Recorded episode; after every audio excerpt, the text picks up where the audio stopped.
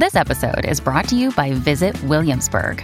In Williamsburg, Virginia, there's never too much of a good thing. Whether you're a foodie, a golfer, a history buff, a shopaholic, an outdoor enthusiast, or a thrill seeker, you'll find what you came for here and more. So ask yourself, what is it you want? Discover Williamsburg and plan your trip at visitwilliamsburg.com. Aprile 2026. I lunghi anni. Ogni qualvolta il vento soffiava nel cielo, l'uomo e la sua famiglia sedevano nella capanna in muratura a scaldarsi le mani su di un fuoco di legna. Il vento muoveva le acque del canale e quasi spazzava le stelle via dal cielo, ma il signor Hathaway sedeva contento a parlare con la moglie e la moglie gli rispondeva e lui discorreva con le due figliole e il figliolo di quando vivevano sulla terra e loro rispondevano a tono. Era il 20° anno dopo la Grande Guerra, Marte era un pianeta sepolcro. Se la Terra fosse ancora la stessa o no, era argomento di molte silenziose discussioni per Hathaway e la sua famiglia nelle lunghe sere marziane. Quella sera una delle violentissime tempeste marziane di sabbia si era abbattuta sui bassi cimiteri di Marte, soffiando attraverso le vetuste città, strappando via le muraglie di sostanze plastiche di quella più recente, costruita dagli americani e che ora si veniva dissolvendo malinconicamente in sabbia. La malinconia, l'atto esplorativo dell'uomo, questa spinta che ci rende ciò che siamo, che ci porta a superare i confini della normalità, di quello che ci fa sentire al sicuro, di ciò che riteniamo familiare, solo per vedere cosa c'è un po' più in là, questa spinta si deteriora, si dissolve. E in questo testo straordinario, ovvero Cronache Marziane, Ray Bradbury arriva a raccontare non soltanto l'aspetto nobile di questa spinta umana a guardare oltre i confini di ciò che fino ad ora è stato il luogo natale, familiare, sicuro, ma ci mostra anche la sua decomposizione. Infatti, Cronache Marziane non è un grande libro solo per quello che racconta, ovvero l'atto di decadenza della colonizzazione marziana, l'abbandono di questo pianeta che fin dai primordi era un pianeta inabitabile e che nonostante tutto l'uomo si incapponisce a colonizzare, ad abitare, nonostante tutto, nonostante la sua inabitabilità. Ma Bradbury in questo libro ci mette anche un sentimento straordinario, proprio la malinconia nell'accorgersi che le spinte più straordinarie dell'essere umano, questo valicare i confini della normalità, sono comunque piccola cosa rispetto a ciò che il cosmo ci presenta. E sapete, io quando leggo Bradbury, è il motivo per cui sono molto affezionato a questo autore, non è come leggere Asimov, Calvino, gli autori che abbiamo già trattato in questa rubrica Tra le righe, peraltro bentornati finalmente qui su Tra le righe. Non è un genio, mi perdonerà il buon Ray, non è un genio visionario come appunto l'Asimov che ha delle intuizioni straordinarie, come il Calvino che riesce a fare della letteratura un'opera d'arte vera e propria. No, Bradbury è letteralmente un cantastorie, un narratore, un uomo normale che ama raccontare. E la scenetta iniziale, questo signor Hathaway, che poi capiremo chi è, intorno al fuoco, con la famiglia, con cui discorre di cose normali, pur in un contesto alieno, è esattamente il modo con cui mi sento quando approccio a un racconto di Bradbury. Un uomo normale che ha delle idee e che vuole raccontarle non tanto per insegnarmi qualcosa grazie alla sua genialità, ma che vuole ascoltarsi raccontare, che vuole imparare qualcosa dalle storie che egli stesso narra, perché noi abbiamo sempre da imparare prima di tutto da ciò che raccontiamo. Ma andiamo avanti. La tempesta scemava di violenza ora. Hathaway uscì nell'aria fattasi limpida e vide la terra scintillare d'un fulgido verde nel cielo pieno di vento. Egli alzò la mano come uno che volesse allungare il braccio per spostare una lampada che arda fioca nel soffitto di una camera buia. Guardò nelle lontananze, oltre il fondo di antichissimi mari essiccati già da gran tempo. È bellissima l'immagine della terra verde, perché ci ricorda che la terra, vista da diverse prospettive nello spazio, prende colori diversi. Gli astronauti che arrivano sulla Luna si voltano e vedono la terra bianca, perché le nuvole dominano la Terra. Un astronauta che veda la Terra dalla stazione spaziale la vedrà blu, perché la prospettiva renderà più chiari gli oceani. Da Marte, invece, grazie al filtro dell'atmosfera marziana, la Terra risulta verde. Questa cosa è incredibile, perché ci ricorda che in realtà ciò che conosciamo così a fondo, o che ci sembra di conoscere così a fondo, è molto diverso rispetto al luogo da cui la guardi. Nessun altro vivente su tutto quel pianeta, si disse, lui solo e loro. Questo loro è in corsivo, e questo è un punto importante. Si volse a guardare dentro la capanna in muratura. Che cosa stava accadendo alla Terra ora? Non aveva visto nessun segno visibile di mutamento nell'aspetto della Terra col suo telescopio da 75 centimetri. Bene, pensò, posso resistere altri 20 anni se sarò prudente. Qualcuno potrebbe anche capitare all'improvviso, o di là del mare estinto, o dalle profondità dello spazio cosmico, a bordo di un razzo sospeso su una piccola gugliata di fiamma scarlatta. Gridò nell'interno della capanna: «Vado a fare 2 passi!» «Va bene», rispose la moglie. Prese a scendere lentamente attraverso una serie di rovine. «Made in New York», lesse su un pezzo di metallo che gli si era cacciato tra i piedi. Su Marte, «Made in New York». «E tutte queste cose venute dalla Terra», mormorò, «saranno scomparse gran tempo prima delle vetuste città marziane». Ecco, Bradbury, per tutta la sua storia letteraria, è stato ossessionato da un sentimento fra i più umani. Il timore di veder scomparire nella dimenticanza tutto quello che abbiamo fatto, detto, vissuto.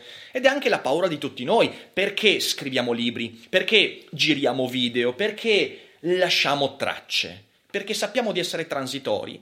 E l'unica cosa che in qualche modo desideriamo è che il nostro nome, le nostre parole, la nostra essenza non scompaia nel nulla, che qualcosa si conservi o che ci conservi.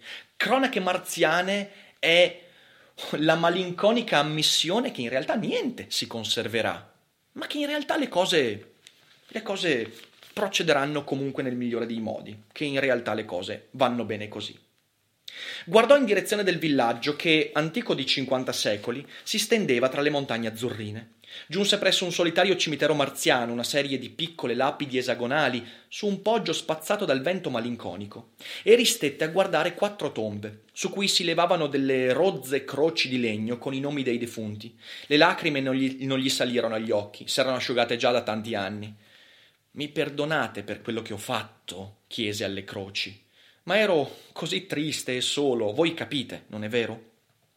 Ritornò verso la capanna e ancora una volta, proprio sul punto di entrare, si fece schermo con la mano agli occhi e scrutò il cielo nero.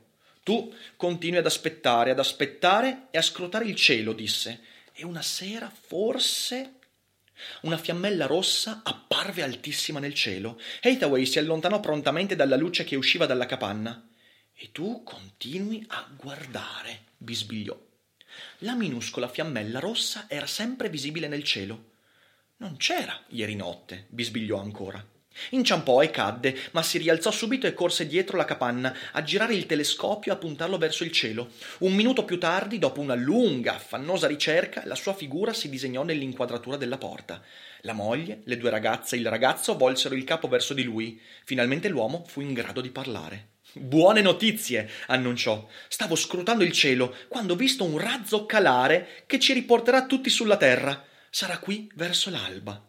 E nascostasi la faccia tra le mani, cominciò a piangere silenziosamente. Bruciò quanto era rimasto di New York quella notte alle 3, prese una torcia e, penetrato nella città di sostanze plastiche, sfiorò con la fiamma i muri qua e là. La città sbocciò in giganteschi fiori di calore e di luce. Era 1 miglio quadrato di luce vividissima, abbastanza esteso da essere visibile al di là dell'atmosfera.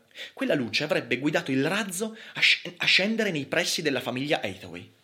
Col cuore che gli batteva precipitosamente dalla commozione, ritornò alla capanna. «Vedete?» alzò contro la luce una bottiglia polverosa. «Vino che avevo tenuto da parte per occasioni come questa. Lo sapevo che un giorno qualcuno sarebbe venuto a salvarci. Ora dobbiamo bere per festeggiare l'avvenimento». Riempì 5 bicchieri. Quanto tempo è passato, disse gravemente, guardando nel suo bicchiere. Vi ricordate nel giorno in cui scoppiò la guerra? Sono passati 20 anni e 7 mesi e tutti i razzi furono richiamati sulla Terra dagli astroporti di Marte e tu, io, i ragazzi eravamo fuori, in montagna, intenti a ricerche astrologiche, ricerche sugli antichi metodi chirurgici dei marziani. Spronammo i cavalli facendoli quasi scoppiare, ti ricordi? Ma arrivammo qui in città con una settimana di ritardo. Se n'erano andati tutti. L'America era stata distrutta. Ogni razzo era partito senza attendere ritardatari o dispersi. Ti ricordi, eh? Ti ricordi? E alla fine risultò che eravamo i soli rimasti. Signore, signore, come passano gli anni? Non avrei potuto resistere senza la vostra presenza qui con me, di voi tutti. Mi sarei ucciso se non avessi avuto voi. Ma con voi è valso la pena di attendere. Alla nostra salute, dunque, beve d'un fiato. La moglie, le due ragazze e il ragazzo portarono i bicchierini alle labbra. Il vino scorse sui menti di tutti quattro. Qui c'è tutto ciò che troviamo prima nel romanzo. Ovviamente il consiglio, che è scontatissimo, è: una volta finito questo video, leggetevi tutto il romanzo, perché capirete alcuni degli spunti. Però qui c'è veramente l'abbandono per 20 anni e 7 mesi, queste persone rimangono su Marte in attesa che qualcosa accadde ed è terribile il sentimento di attendere qualcosa che forse non arriverà mai. Perciò andiamo avanti. Al mattino la città volteggiava in grandi e molli scaglie nere sopra l'antico fondo marino. Il fuoco si era esaurito, ma aveva servito allo scopo. La macchia rossa nel cielo continuava ad accrescersi.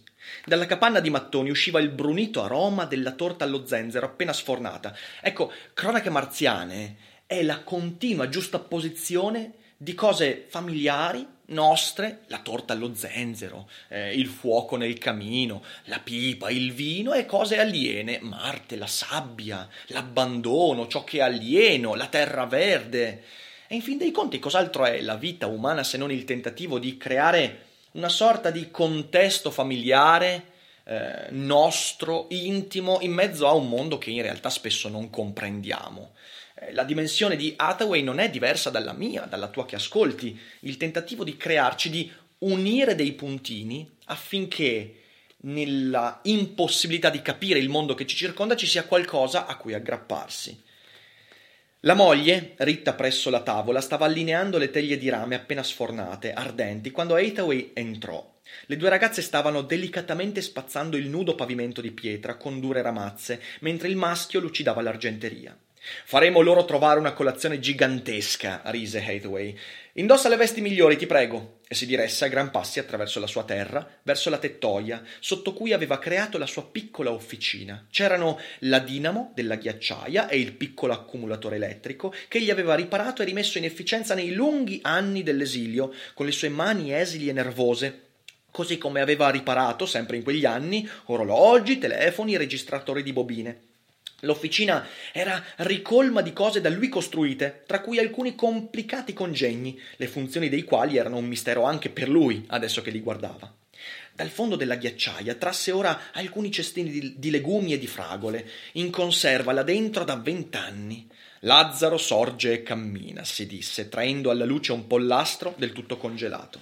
L'aria era satura di buoni odori mangerecci, quando il razzo toccò terra. È anche molto consolatoria questa storia. Faccio il paragone con un altro romanzo che io amo moltissimo, di Philip K. Dick, che prima o poi arriverà qui su Tra le righe. E il romanzo è Le tre stimmate di Palmer Eldritch, in cui viene raccontata la colonizzazione di Marte, ma in un modo completamente diverso. Qui l'uomo riesce, per quanto difficile, per quanto ridicolo il suo tentativo, a costruirsi qualcosa di familiare. Là invece abbiamo una storia che nulla permette agli uomini di costruirsi di familiare, perché gli orti marziani non riescono a produrre, perché tutti coloro che vanno su Marte sono in realtà galeotti in fuga, non sono persone che vogliono esplorare, ma sono persone che scappano dalla Terra e quindi arrivano su Marte anche con le peggiori intenzioni, o meglio, con le intenzioni sbagliate. L'atto esplorativo è un atto creativo e quando viene perseguito a causa di una fuga, in realtà è probabile che ci porterà a una sorta di autodistruzione. Qui invece ci sono gli odori mangerecci, ci sono i familiari, ci sono le cose che ci fanno sentire bene. Ma come vedremo, questa familiarità è altrettanto aliena rispetto a Marte stesso.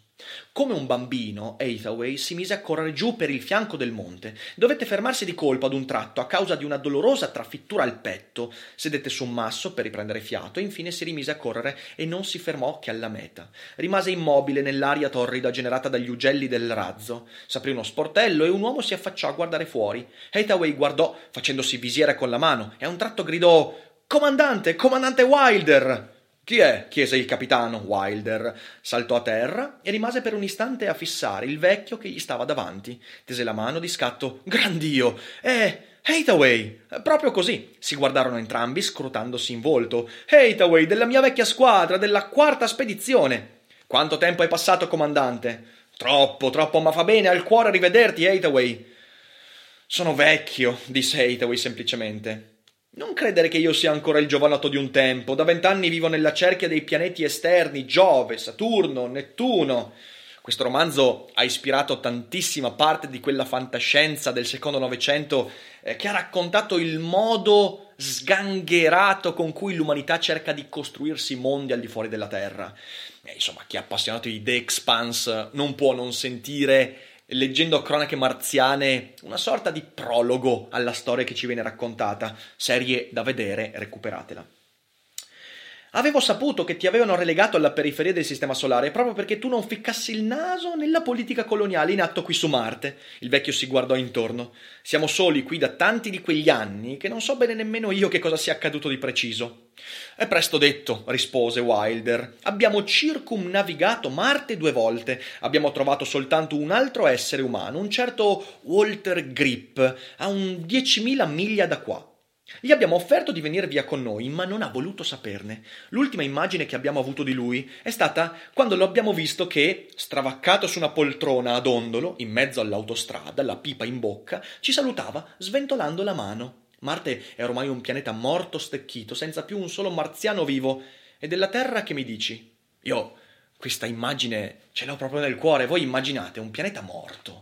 Cioè proprio sembra un quadro di Turner o di Bacon, o di Turner e Bacon che fanno un bel featuring con questo Walter Grip, la pipa in bocca, che sinceramente mi piace pure come particolare, seduto su una poltrona in mezzo a un'autostrada in un pianeta morto. Se devo pensare a un modo per andarmene, ecco, credo che quello lì sia un modo decisamente interessante. Ma vabbè, questa è una elucubrazione. Non ne so più di te. Ogni tanto intercetto una radiocomunicazione terrestre, ma è sempre debolissima, è sempre in qualche lingua straniera. Mi vergogno di dover ammettere che conosco soltanto il latino. Qualche parola, comunque, sono riuscito a decifrarla. A quanto pare, la Terra è ridotta a un solo immenso cumulo di rovine, ma la guerra continua. Ritorni là, comandante?» «Sì, abbiamo desiderio di sapere come stanno le cose sul nostro vecchio pianeta, naturalmente. Non avevamo radiocontatti nello spazio esterno e desideriamo tanto vedere ancora la Terra». «Prenderei a bordo anche noi?» «Oh, certo, tua moglie, me la ricordo benissimo. 25 anni fa, non è vero? Fu quando si costruì il primo centro e tu lasciasti il servizio e la portasti su Marte. C'erano anche i ragazzi, 2 femmine e un maschio, comandante. Sì, me li ricordo. Sono qui anche loro. Su, alla capanna. C'è una buona colazione che vi aspetta tutti quanti sulla collina. Vuoi essere nostro ospite con i tuoi uomini?» «Sarà un onore per noi, Hathaway». E Wilder si volse per gridare ai suoi uomini: «A terra! Scendete a terra!» Tutto quanto sembra una rimpatriata. Bradbury ci prepara a qualcosa di gioioso, ci prepara a qualcosa di familiare. In fin dei conti, cos'altro c'è di meraviglioso che l'essere coloni, alieni, in una terra straniera e ritrovare un pezzo di casa? Tutto quanto sembra prepararci a qualcosa di bello, e il racconto poi procede, ovviamente, per sorprenderci. Cominciarono a salire il fianco della montagna, Hathaway e Wilder, coi 20 uomini dell'equipaggio che li seguivano, aspirando profondamente l'aria fredda e sottile del mattino. Il sole si levava e annunciava una bella giornata. «Ti ricordi Spencer, comandante?» «Non l'ho mai dimenticato. Una volta all'anno circa salgo fin sulla sua tomba. Sembra che le cose siano andate come voleva lui, in definitiva. Non voleva che noi della Terra venissimo su Marte e immagino che ora sia contento che tutti se ne siano andati. Ma come si chiamava? Parkhill, mi pare. Sam Parkhill. Ah sì, aprì un posto di ristoro, una tavola calda a base di salsicce lungo un'autostrada. È tipico di Parkhill. e partì la settimana dopo per la guerra che frattanto era scoppiata sul nostro vecchio pianeta. Hathaway si portò improvvisamente una mano al cuore prima di lasciarsi cadere seduto su un masso. Chiedo scusa, l'emozione direi, rivederti dopo tutti questi anni, bisogna che mi riposi un istante. Si auscultò il cuore contandone i battiti, un cuore molto balandato. Abbiamo un medico tra noi, disse Wilder. Oh, scusami Hathaway, so che anche tu sei un medico, ma preferisco che ti visiti il nostro. Fu chiamato il medico del razzo. Tra poco starò benissimo, insisteva Hathaway. È stata l'attesa, l'emozione del vostro arrivo, ma respirava a fatica, aveva le labbra livide. Capisci, riprese, mentre l'altro medico gli applicava lo stetoscopio sul petto. È come se mi sia mantenuto vivo tutti questi anni solo per questo giorno. E ora che siete venuti a prendermi e a riportarmi sulla terra, sono finalmente soddisfatto, placato e posso finalmente coricarmi e andarmene per sempre. Ecco, e il medico gli porse una capsula giallastra. Sarà meglio che lei riposi ora. Sciocchezze, mi basterà restare seduto qui per qualche istante. Fa bene all'anima vedervi tutti quanti, sentire altre voci ancora una volta. Comincia a fare effetto la compressa? Meravigliosamente. Ecco, possiamo andare ora. Ripresero la salita. Eilis, vieni a vedere chi c'è. Hathaway aggrottò la fronte e si chinò entro la bassa porta della capanna. Eilis, hai sentito? Sua moglie apparve sulla soglia. L'istante dopo, le due figlie, alte e graziose, uscirono a loro volta, seguite dal fratello, un ragazzo altissimo addirittura. Eilis, ti ricordi il capitano Wilder? Ella esitò, guardò Hathaway quasi per averne lumi e infine sorrise. Oh, ma certo, capitano Wilder. Rammento che pranzammo insieme la sera prima della mia partenza, per Giove. Signora Hathaway. La donna gli strinse la mano con cordiale vigore. Le mie figliole, Margherita e Susan, mio figlio John. Ricordate il capitano, ragazzi, non è vero? Ci furono molte strette di mano, fra scoppi di risa ed esclamazioni cordiali. Ecco qui, tenete a mente questo momento, perché fra poco capiterà qualcosa che direte «Ma come?» e poi ci ragioniamo perché è interessante. Wilder annusò rumorosamente l'aria. «Mi sbaglio, questo è odore di focaccia allo zenzero». «Vuol gradire, comandante?» Tutti si misero in movimento, tavole pieghevoli furono portate fuori a gran velocità, mentre vivande calde vi venivano servite sopra con speditezza ancora maggiore e tovaglie e salviette di finissima tela venivano stese per accogliere vasellame di porcellana e posate d'argento. Wilder, in disparte, continuava a osservare la signora Hathaway, poi il figlio, infine le due alte ragazze dai gesti sereni. Scrutava i loro volti quando gli passavano davanti, seguiva ogni mossa delle loro mani giovani, ogni espressione dei loro volti fanciulleschi. Sedette su una delle seggiole che il ragazzo gli aveva portato davanti alla tavola imbandita. «Quanti anni hai, John?» 23, rispose il ragazzo. Wilder mosse le posate che aveva davanti con una strana espressione di disagio. La sua faccia s'era fatta improvvisamente pallidissima. L'uomo che gli sedeva accanto bisbigliò: «Comandante, non può essere!» Il ragazzo si allontanò per andare a prendere delle altre sedie. «Che cosa c'è, Williamson?» Io ho 43 anni, comandante, no? Andavo a scuola col giovane John Hathaway, 20 anni fa. Lui dice di aver 23 anni ora, e ne dimostra 23, questo sì, ma deve averne almeno 42. Come lo spiega lei questo, comandante? Non saprei, Williamson. Qui c'è qualcosa che irrompe nella scena, la scena familiare, la scena delle focacce, la scena della colazione, la scena delle strette di mano, la scena del ritrovare amici, la scena che tutti quanti noi conosciamo, e in mezzo a questa scena c'è qualcosa di alieno, c'è qualcosa che sfugge. Ed è incredibile che questa meraviglia non sia apparsa immediatamente, perché nella pagina precedente Bradbury ci dice che in realtà i ragazzi si salutano, si stringono la mano, eppure è palese che c'è qualcosa di alieno, eppure quel qualcosa di alieno non viene colto, e sapete perché? Perché nessuno vuole ammettere a se stesso che in quel quadretto familiare quel qualcosa che sfugge è ciò che ci angoscia, è ciò che non potrebbe mai essere compreso. Quindi, come lo spiega lei, comandante? Non saprei, Williamson. Non si sente bene, comandante? Non molto, infatti. Anche le figlie le ho viste una 20 d'anni fa e non sono cambiate per nulla. D'allora, non una sola ruga.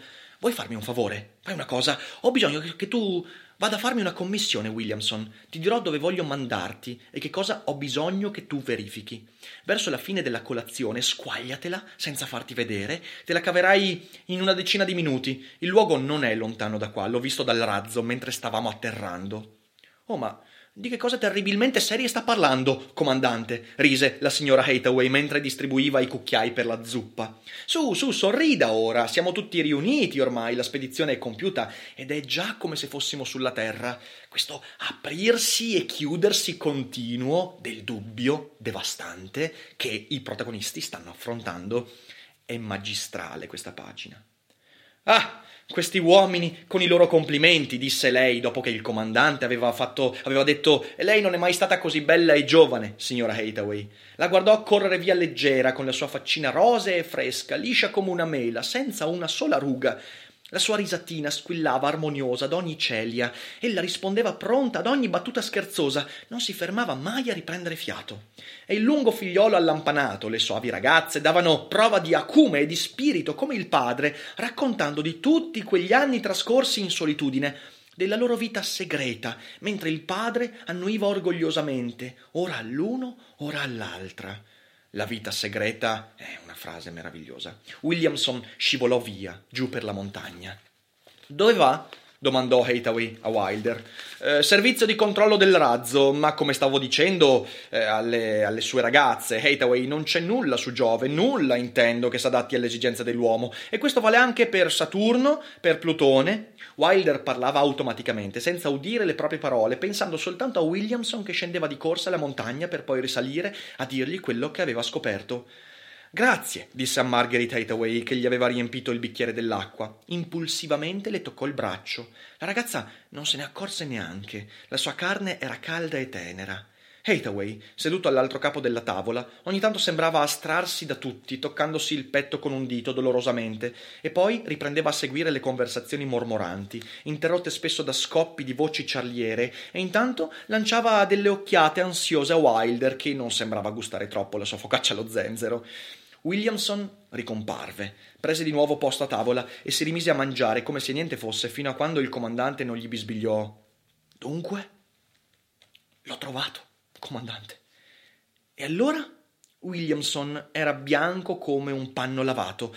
Guardava i commensali che ridevano intorno. Le due sorelle sorridevano gravi, mentre il fratello stava raccontando una storiella. Williamson infine disse: «Sono entrato nel cimitero». «E c'erano le quattro croci?» «C'erano quattro croci, comandante, ognuna col nome ancora leggibile. Me li sono scritti i nomi, per non sbagliarmi nel riferire». Trasse un foglietto di carta e lesse: «Alice, Margaret, Susan e John Hathaway, morti di morbo ignoto, luglio 2007. Qui siamo nel 2026. «Grazie, Williamson». E Wilder chiuse gli occhi. 19 anni fa, comandante. A Williamson tremavano le mani. «Già, ma allora chi sono questi?» «Non lo so». «Che cosa conta di fare?» «Non so nemmeno questo».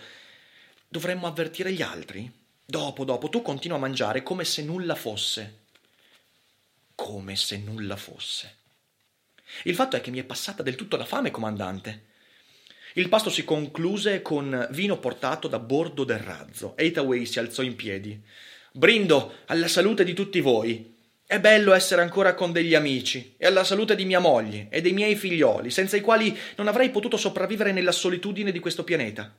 È solo in virtù della loro bontà nei miei riguardi che ho potuto continuare a vivere, aspettando il vostro ritorno». E salutò col bicchiere i suoi familiari, che lo guardavano con timida riconoscenza. E infine abbassarono gli occhi quando tutti si portarono il bicchiere alle labbra. Hathaway inghiottì il suo vino e non lanciò un solo grido quando s'abbatté sulla tavola e poi scivolò a terra. Alcuni uomini lo deposero sul suo giaciglio e il medico si chinò e gli pose l'orecchio sul petto. Wilder toccò una spalla del dottore, che alzò gli occhi su di lui e scosse il capo. Wilder si inginocchiò e prese una mano del vecchio. «Wilder?» La voce di Hathaway era un soffio appena percettibile. «Ho rovinato a tutti la colazione». Sciocchezze. «Saluta per me Alice e i ragazzi». «Un istante, te li chiamo». No, non farlo, ansimò Hathaway. «Non capirebbero e non vorrei che capissero. Non farlo». Wilder non si mosse. Hathaway era morto. Wilder attese a lungo. Infine si alzò e si allontanò dal gruppo di uomini attoniti intorno alla salma di Hathaway. Si avvicinò ad Alice Hathaway, la guardò bene in faccia e disse: «Lei sa che cosa è accaduto, Aurora? Si tratta di mio marito, vero? Si è spento il cuore, capisce?» disse Wilder, non togliendole gli occhi di dosso. «Mi dispiace tanto», disse lei. «Soffre?» Lui non voleva che soffrissimo. Ci aveva detto che doveva accadere un giorno o l'altro e che non voleva che noi piangessimo. Non ci ha insegnato come si faccia a piangere, capisce? Non voleva che lo sapessimo. Diceva spesso che la cosa peggiore che possa accadere a un uomo è conoscere la solitudine e il dolore, conoscere la tristezza e le lacrime, così che noi non dobbiamo mai sapere che cosa voglia dire piangere o essere tristi. Wilder le guardò le mani, quelle mani calde e tenere, dalle unghie ben curate, dai polsi sottili, e vide quel collo esile, bianco, liscio, quegli occhi intelligenti, e infine disse: «Hathaway ha creato un capolavoro in lei e nei suoi figliuoli. Gli sarebbe piaciuto sentirglielo dire, comandante. Era così fiero di noi». Dopo qualche tempo finì perfino di ricordare che era stato lui a crearci, e alla fine ci voleva bene e credeva proprio che fossimo la sua sposa e i suoi figlioli. In un certo senso, in fondo, lo siamo. Gli avete dato tutti molto conforto e consolazione. Sì, per tanti anni siamo stati qui seduti a discorrere. Gli piaceva questa rustica capanna, il fuoco acceso. Avremmo potuto abitare una casa vera e propria nella città abbandonata, ma a lui piaceva stare quassù, dove poteva vivere come un primitivo se così voleva, e moderatamente e modernatamente quando era in vena. Mi disse tutto del suo laboratorio e delle cose che vi aveva costruito. Aveva circondato tutta la città americana, giù nella valle, di fili elettrici collegati con altoparlanti. Bastava premere un bottone perché l'intera città si illuminasse e rumoreggiasse come se vi stessero 10.000 persone. S'udivano rombi d'aerei, motori d'automobili, mormorii di voci. Lui si sedeva, accendeva un sigaro e ci parlava, e il rumore della città saliva fino a noi, e il telefono ogni tanto squillava mentre una voce su disco faceva a mio marito delle domande di carattere scientifico alle quali lui rispondeva. Col telefono che chiamava, i rumori della città e il suo sigaro, mio marito era felice. C'era una sola cosa, diceva, che non poteva farci invecchiare. Lui invecchiava ogni giorno, ma noi restavamo sempre gli stessi. Non credo che se la prendesse molto del resto, forse era così che lo voleva. Qui c'è veramente la descrizione di quello che in realtà facciamo noi ogni giorno della nostra vita. Questo sembra un racconto di una storia distante, molto lontana, ma noi facciamo esattamente le stesse cose. Ciò che manca a me, per esempio, è la capacità di costruire degli esseri in tutto e per tutto simili a coloro che amo. Hathaway ovviamente riesce a fare questo nella fantasia di Bradbury. Io non riesco a fare questo, ma ogni giorno mi circondo di cose che confermano le mie esperienze passate, perché la nostra memoria non è nient'altro che la capacità di unire puntini che già conosciamo, che già abbiamo collocato, e unendo quei puntini cercare di fare un po' di ordine in mezzo al caos.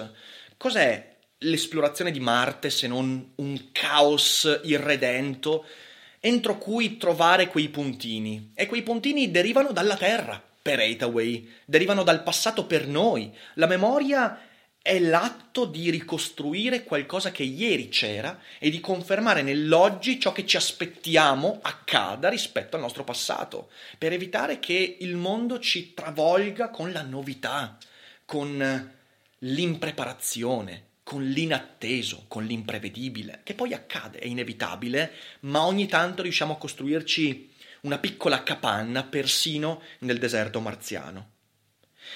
Lo seppelliremo nel cimitero, dove sono le altre 4 croci. Immagino che lo desiderasse. Ella si mise una mano sul braccio, leggermente. Sono certa che questa sia la sua volontà. Furono impartiti degli ordini. La famiglia seguì il piccolo corteo giù per il fianco della montagna. 2 uomini portavano Hathaway su una barella coperta. Passarono davanti alla capanna e all'officina sotto la tettoia, in quell'officina dove Hathaway, tanti anni prima, aveva cominciato il suo lavoro. Wilder sostò brevemente sulla soglia del laboratorio. Che cosa deve essere mai, pensò, che cosa deve essere mai trovarsi su un pianeta deserto con la propria moglie e 3 figli e vederli morire, restare abbandonato al vento e al silenzio? Che cosa può fare un uomo in quelle condizioni? sotterrarli nel piccolo cimitero sotto le croci e poi tornare nell'officina e con tutto il potere della mente, del ricordo, con tutta l'abilità delle mani e le capacità del genio rimettere insieme un frammento dopo l'altro tutte quelle cose che erano state moglie, figlio, figlie, con un'intera città americana sotto alla quale attingere tutti i materiali necessari. Un uomo geniale potrebbe fare qualunque cosa. Il suono dei loro passi era soffocato nella sabbia. Nel cimitero, quando vi arrivarono, due uomini stavano già riempendo la fossa con palate di terra. Tornarono verso il razzo nel tardo pomeriggio. Williamson accennò col mento in direzione della capanna. «E di quelli, comandante, che dobbiamo fare?» «Non lo so», disse Wilder. «Ha forse deciso di smontarli?» «Smontarli?» Wilder pareva lievemente sorpreso. «Non ci ho neanche mai pensato». «Non vorrà mica portarli con noi, no?» No, ma a che cosa servirebbe? Vuole dunque lasciarli qui come sono, come prima?» Il capitano porse a Williamson una rivoltella. «Se sei capace di fare qualcosa con quest'arma, vuol dire che sei un uomo più forte di me». Williamson si allontanò verso la capanna.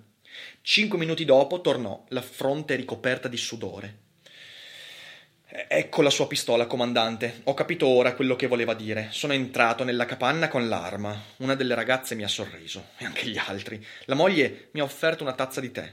Dio, sarebbe stato un assassinio mostruoso». Wilder fece un gesto di assenso. «Non ci sarà mai più niente di perfetto come loro. Sono stati costruiti per durare 10, 50, forse 200 anni. Sì, hanno lo stesso diritto a vivere che abbiamo io, che hai tu, che abbiamo tutti, chiunque altro». Batté la pipa contro un tacco. «Bene, saliamo a bordo, si decolla immediatamente, questa città è finita, non ce ne possiamo servire». Era quasi sera, s'era levato un vento molto freddo, gli uomini salirono tutti a bordo, il comandante sembrava indeciso. Disse Williamson: «Non mi dica che ora vuol tornare indietro a salutarli». Wilder guardò Williamson freddamente. «Non è cosa che ti riguardi». Prese a salire il pendio verso la capanna, nel vento che s'anneriva. Gli uomini a bordo del razzo videro la sua figura indugiare per qualche istante sulla soglia della capanna di mattoni. Intravidero poi un'ombra di donna e il comandante stringerle la mano. Qualche istante dopo Wilder scendeva correndo verso il razzo. Certe notti, quando il vento viene dalle lontananze dell'antico fondo marino e passa sul cimitero esagonale, tra le 4 croci e un'altra più recente, c'è una luce che arde nella capanna di pietra, e in quella capanna, mentre il vento soffia ululando, la polvere si solleva vorticosa, e le stelle ardono fredde. Ci sono 4 figure, una donna, 2 figlie, un figlio. Accudiscono un focherello inutile, e discorrono e ridono. Notte dopo notte, anno dopo anno, senza una ragione al mondo, la donna esce dalla capanna a scrutare il cielo, le mani in alto, per un lungo istante, a guardare la verde fiammella della terra, senza sapere perché guardi, e infine rientra a gettare uno sterpo nel fuoco, e il vento passa, e il mare morto continua a morire. In effetti, noi proteggiamo un focherello inutile. Provate a pensare alla vastità che ci circonda e provate a pensare a tutto il nostro essere indaffarati nel creare, produrre, esplorare, sopravvivere. In effetti l'esistenza umana è qualcosa di ridicolo rispetto ai trilioni, di trilioni, ma neanche non si può neanche numerare il numero di anni, che non sono neanche anni, sono eoni che l'universo tiene dentro di sé. E questa vastità, in questa vastità, noi stiamo lì a proteggere un focherello. Il racconto di Bradbury è un frattale, è una piccola parte del tutto, è qualcosa che ci ricorda una storia molto più vasta rispetto alla nostra, a quella che qui ci viene presentata. E in fin dei conti credo che la maturità di un pensiero stia anche nel rendersi conto della propria caducità, della transitorietà, del fatto che siamo ridicoli in questa vastità, ma ciò non può portarci a perdere le speranze.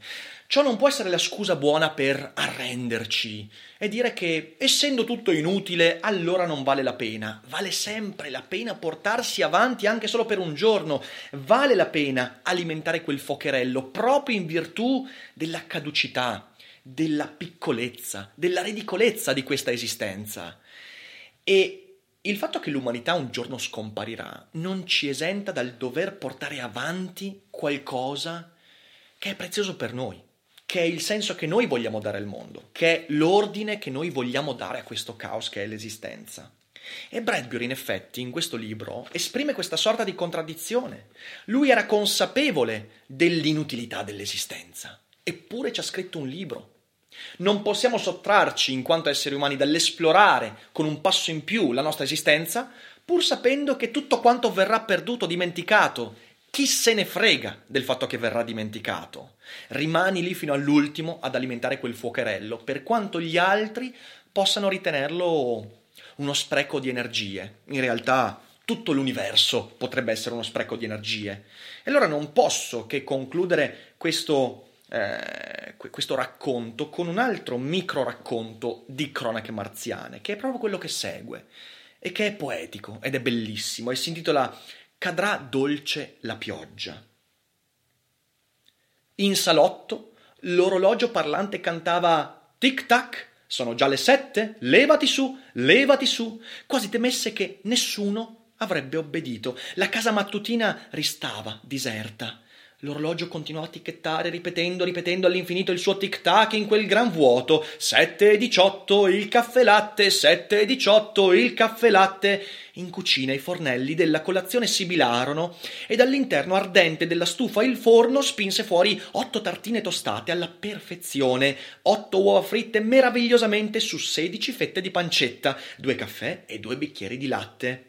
«Oggi, 4 agosto 2026», disse un'altra voce, scendendo dal soffitto della cucina, «nella città di Allendale, California». La data fu ripetuta 3 volte, onde nessuno potesse dimenticarla. Siamo tornati sulla Terra, siamo ad Allendale, California, ma lo scenario ricorda moltissimo il racconto precedente.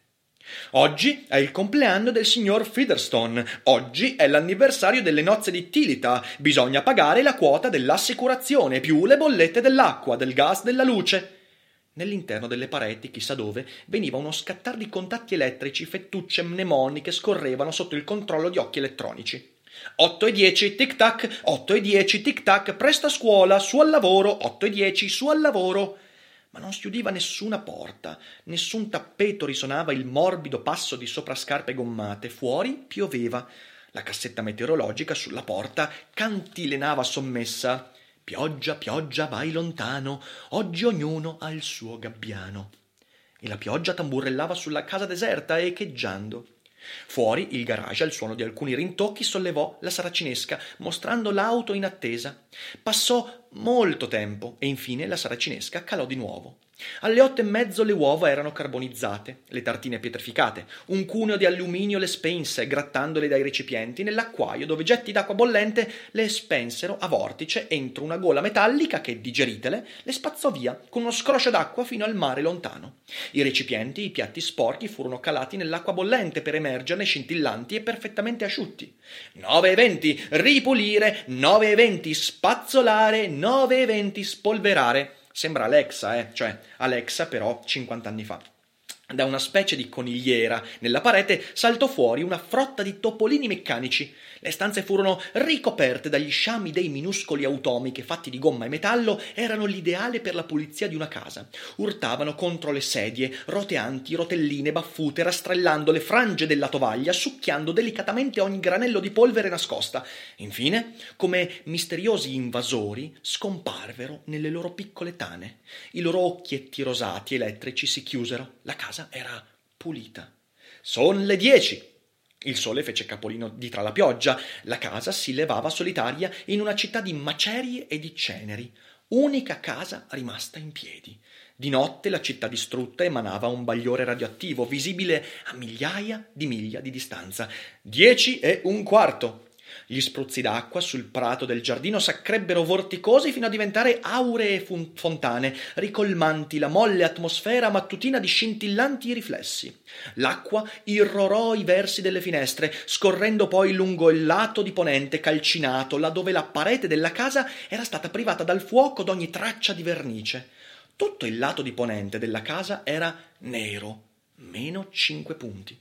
Laddove si vedeva la sagoma dipinta di un uomo intento a sarchiare un prato.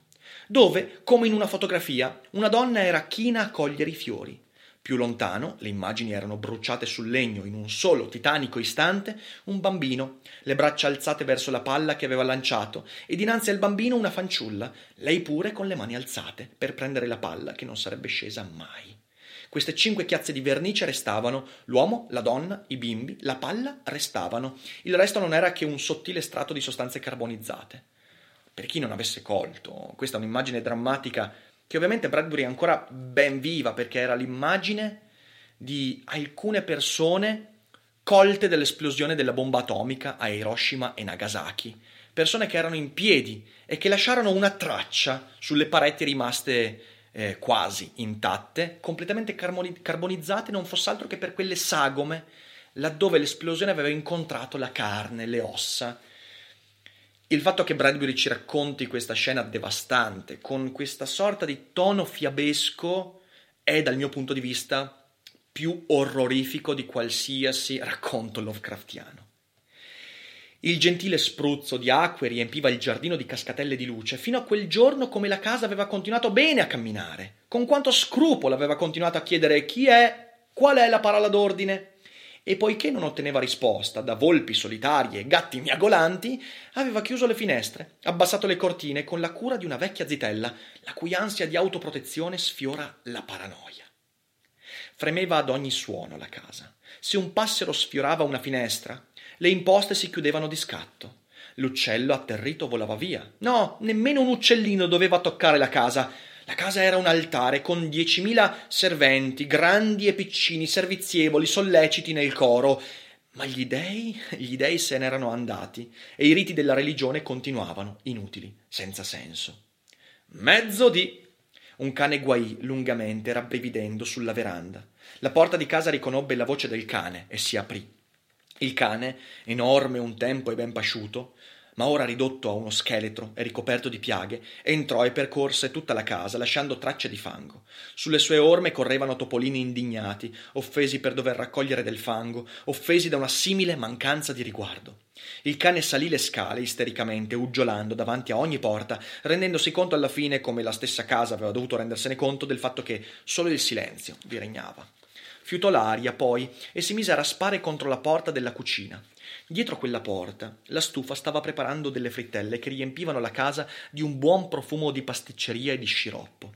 Il cane, con le fauci stillanti bava, si accosciò presso la porta, starnutendo e annusando gli occhi fiammeggianti. Poi si mise a rincorrersi selvaggiamente in tondo, mordendosi la coda, in una frenesia spasmodica, fino a che ne morì. Giaceva ormai da un'ora nel salotto. «Son le 14!» cantò una voce.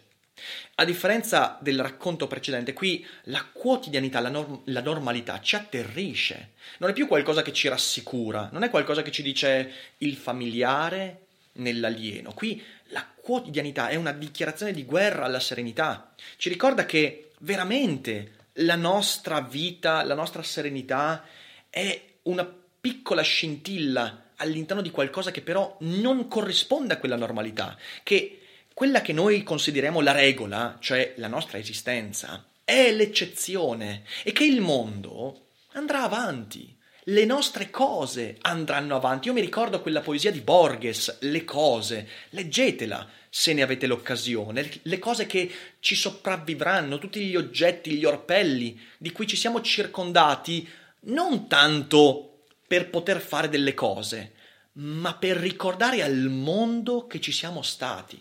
Ci ricorderanno come testimonianze, anche se nessuno starà lì a guardarli, nessuno starà lì a capire quelle testimonianze. Acutamente sensibili alla corruzione che era nell'aria, i topolini uscirono a legioni, in un brusio come quello di foglie ingiallite, sospinte da un vento elettrico.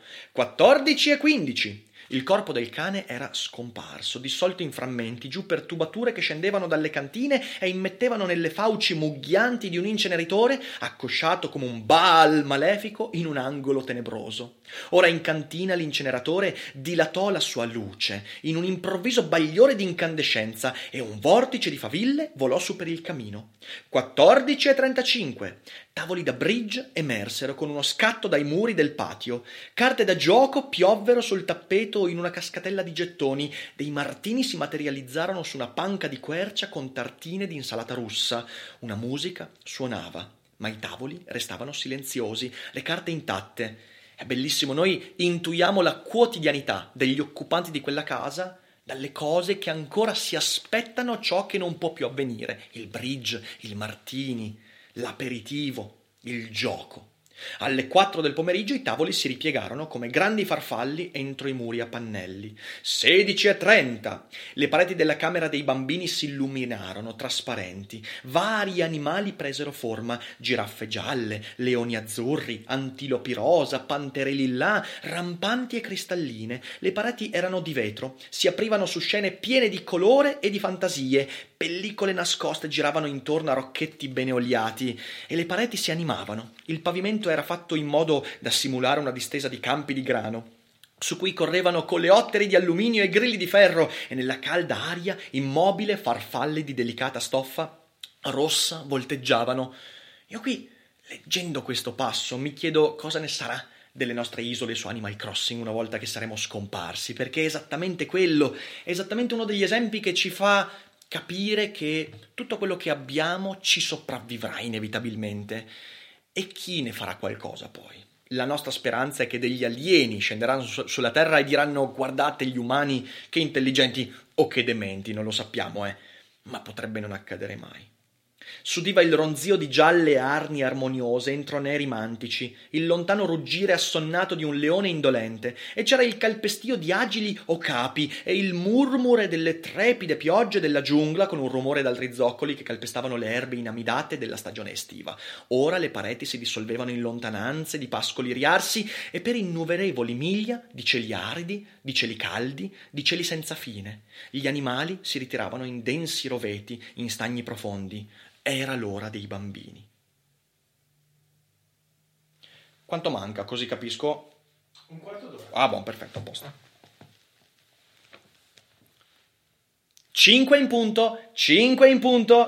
punto. La vasca si riempiva di acqua limpida, calda. 6, 7, 8, i piatti del pranzo venivano apparecchiati come per un gioco di prestigio e nello studio risonò un colpetto brusco. Nella mensola di metallo davanti al caminetto, dove un fuoco ora rugghiava allegramente, un sigaro era saltato su, già con 2 centimetri di morbida cenere su una delle estremità, fumante, in attesa. Ore 9, già le 9. I letti si riscaldavano grazie ai loro circuiti elettrici, perché le notti erano fredde in quella zona della California. 9:05. Una voce domandava dal soffitto dello studio: «Signora McClellan, che poesia preferisce questa sera?» La casa taceva. La voce disse alla fine: «Poiché non esprime nessuna preferenza, sceglierò una poesia a caso». Una musica lene sfaceva improvvisamente da sfondo alla voce. Sara Teasdale, se non erro, la sua preferita.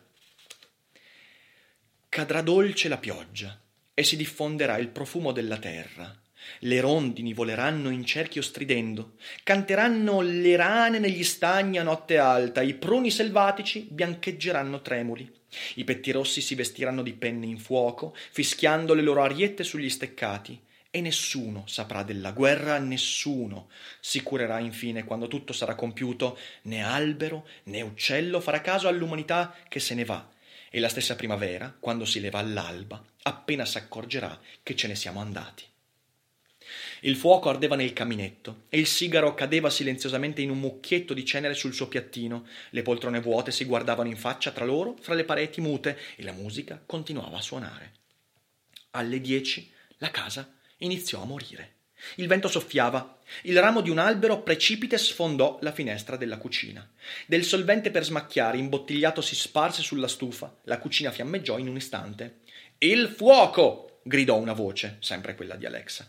Tutte le luci della casa si accesero, getti d'acqua sprizzarono da ogni soffitto, ma il solvente s'era sparso sul linoleum e continuava la sua marcia divoratrice, sotto la porta della cucina, oltre, mentre le voci di ogni stanza si univano in coro ad urlare «Il fuoco! Il fuoco! Il fuoco!». La casa cercò di salvare se stessa. Le porte si chiudevano ermeticamente, ma le finestre si spezzavano per il calore e il vento, ingolfandosi nelle camere, ravvivava l'incendio. La casa cedeva terreno a misura che il fuoco, in 10 miliardi di faville infuriate passava con fiammeggiante leggerezza da una camera all'altra e infine prendeva a salire le scale, mentre topi antincendio sciamavano fuori delle loro tane nelle pareti, schizzavano la loro pompetta d'acqua e correvano a prenderne dell'altra e gli spruzzi dei muri rovesciavano docce d'acqua meccanizzata. Ma era troppo tardi. Una pompa, a un tratto, con un gran sospiro, scossa da un lungo fremito, si fermò. La pioggia meccanica cessò. Le scorte idriche di riserva, che in tutti quei giorni avevano riempito le vasche da bagno e lavato le stoviglie, si esaurirono. Il fuoco crepitava su per le scale, divorava quadri di Picasso e di Matisse al primo piano, ghiotti bocconi, arrostendone la carne oleosa, teneramente arricciando le tele in neri trucioli. Che frase meravigliosa! Arrostendone le carni oleose, teneramente arricciando le tele in neri trucioli.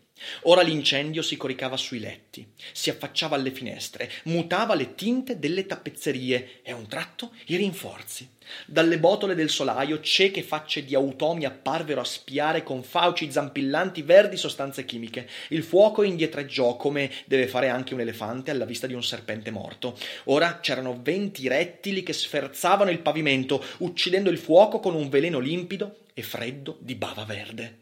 Ma il fuoco era scaltro. Aveva lanciato una fiamma esternamente alla casa, una lingua di fuoco che si era poi librata verso il solaio e le pompe che vi si annidavano. Una esplosione. Il cervello del soldato che dirigeva le pompe si frantumò in schegge di granata contro i travicelli del soffitto. Il fuoco rifluì entro tutti gli armadi a palparvi le stoffe degli abiti che vi erano racchiusi. La casa rabbrividì tutta quanta nelle sue ossa di quercia, il nudo scheletro raggrinzendosi per il calore, i suoi legamenti metallici, i suoi nervi messi a nudo, come se un chirurgo avesse tolto via la pelle per far rabbrividire vene e arterie nell'aria rovente. Aiuto, aiuto, il fuoco, il fuoco. Il calore faceva scoppiare gli specchi come i primi friabili ghiaccioli dell'inverno e le voci gemevano. Il fuoco, fuggite, fuggite, come una tragica cantilena per bambini, una dozzina di voci, alte e basse, voci di bambini morenti tutti soli nelle profondità del bosco,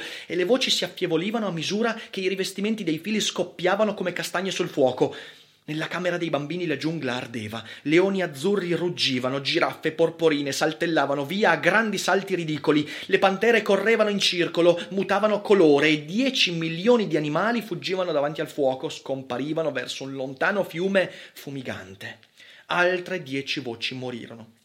All'ultimo istante, sotto la valanga di fuoco, altri cori dimentichi s'udirono annunciare l'ora, suonar delle ariette, tosare il prato mediamente con una falciatrice telecomandato, aprire freneticamente un ombrello presso la soglia di casa, chiudendo e spalancando la porta, 1000 cose che accadevano tutte insieme, come in una bottega di orologi, dove tutti gli orologi si dessero a suonare pazzamente le ore, uno dopo l'altro, scena di confusione atomica, manicomiale e insieme unitaria. Un cantare, un urlare, gli ultimi topi che sciamavano fuori coraggiosamente a portar via le orrende ceneri, e una voce che con sublime distacco legge ad alta voce dei versi nello studio in fiamme fino a che tutti i rotoli non siano arsi, gli ultimi fili raggrinziti, i circuiti infranti.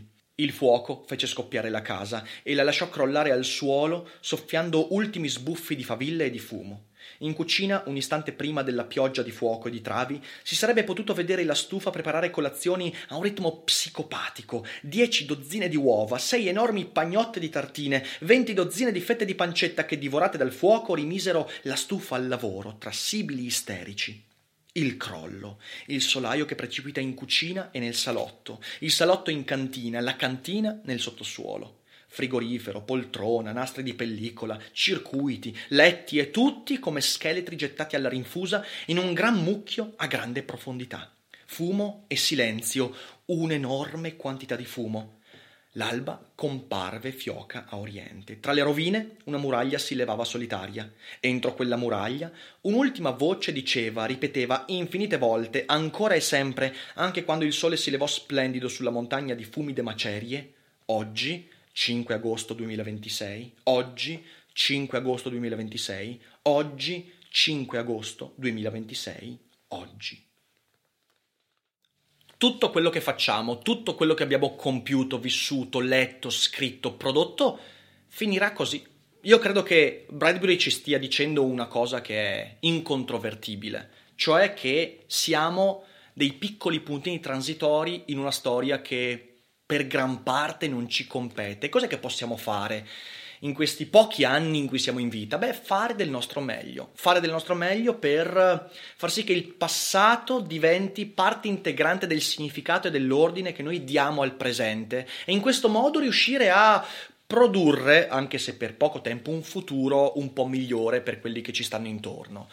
Cronache marziane è la storia di un fallimento, ma non è la storia del fallimento della colonizzazione di Marte, è la storia del fallimento a cui tutti quanti siamo destinati, il fallimento del venir dimenticati, del fatto che qualsiasi cosa faremo, non importa quanto ci dimeneremo, scomparirà. Ma ciò non ci esenta dal fare, dal tentare, dall'esplorare, dal provare a capire noi stessi e quel cosmo che ci circonda e che sicuramente è scarsamente consapevole della nostra stessa esistenza. Se questo ci causa depressione, ci abbatte, forse perché guardiamo nel modo sbagliato, perché in realtà ciò che Ray Bradbury ci sta dicendo è che l'idea che tutto quanto sia transitorio, fugace, minimale, fragile, deve spingerci a proteggere in modo ancora più forte quel poco che abbiamo, quel poco che siamo, non per conservarci nello stato in cui viviamo, ma per aggiungere dei pezzettini e capire ancora meglio come siamo fatti. In fin dei conti, noi esploriamo lo spazio solo per trovare degli specchi, per capirci un po' meglio, per guardarci nel riflesso, e guardando in quel riflesso che non sia distorto, che non sia una menzogna autoinflitta, che non sia un bias di conferma che ci impedisce di capire veramente, chiederci cosa sto facendo con il poco tempo che ho a disposizione. Ecco, quindi leggete Cronache Marziane, amatelo, perché è un libro da amare. E ovviamente io aspetto i vostri commenti, condividete, sono contentissimo di aver prodotto questo video che scomparirà, che verrà bruciato, che nessuno poi mai fra 10.000 anni guarderà, e magari qualche specie aliena che si dirà ma che cazzo fa questo qua, però vabbè, quello è un altro discorso. E sono contento di essere tornato con Tra le righe e sicuramente presto vi aspetta un'altra puntata, perciò io vi abbraccio tutti e ovviamente come sempre non dimenticate che non è tutto noia ciò che pensa. Vacanze in Sicilia o in Sardegna. Con i traghetti GNV viaggi in relax, porti tutto quello che vuoi e ottieni super vantaggi. Col nuovo programma Fedeltà MyGNV accumuli punti viaggiando, ricevi un cashback del 20% e tanti sconti a bordo. Non c'è modo più conveniente per andare in vacanza. Scopri i dettagli su gnv.it.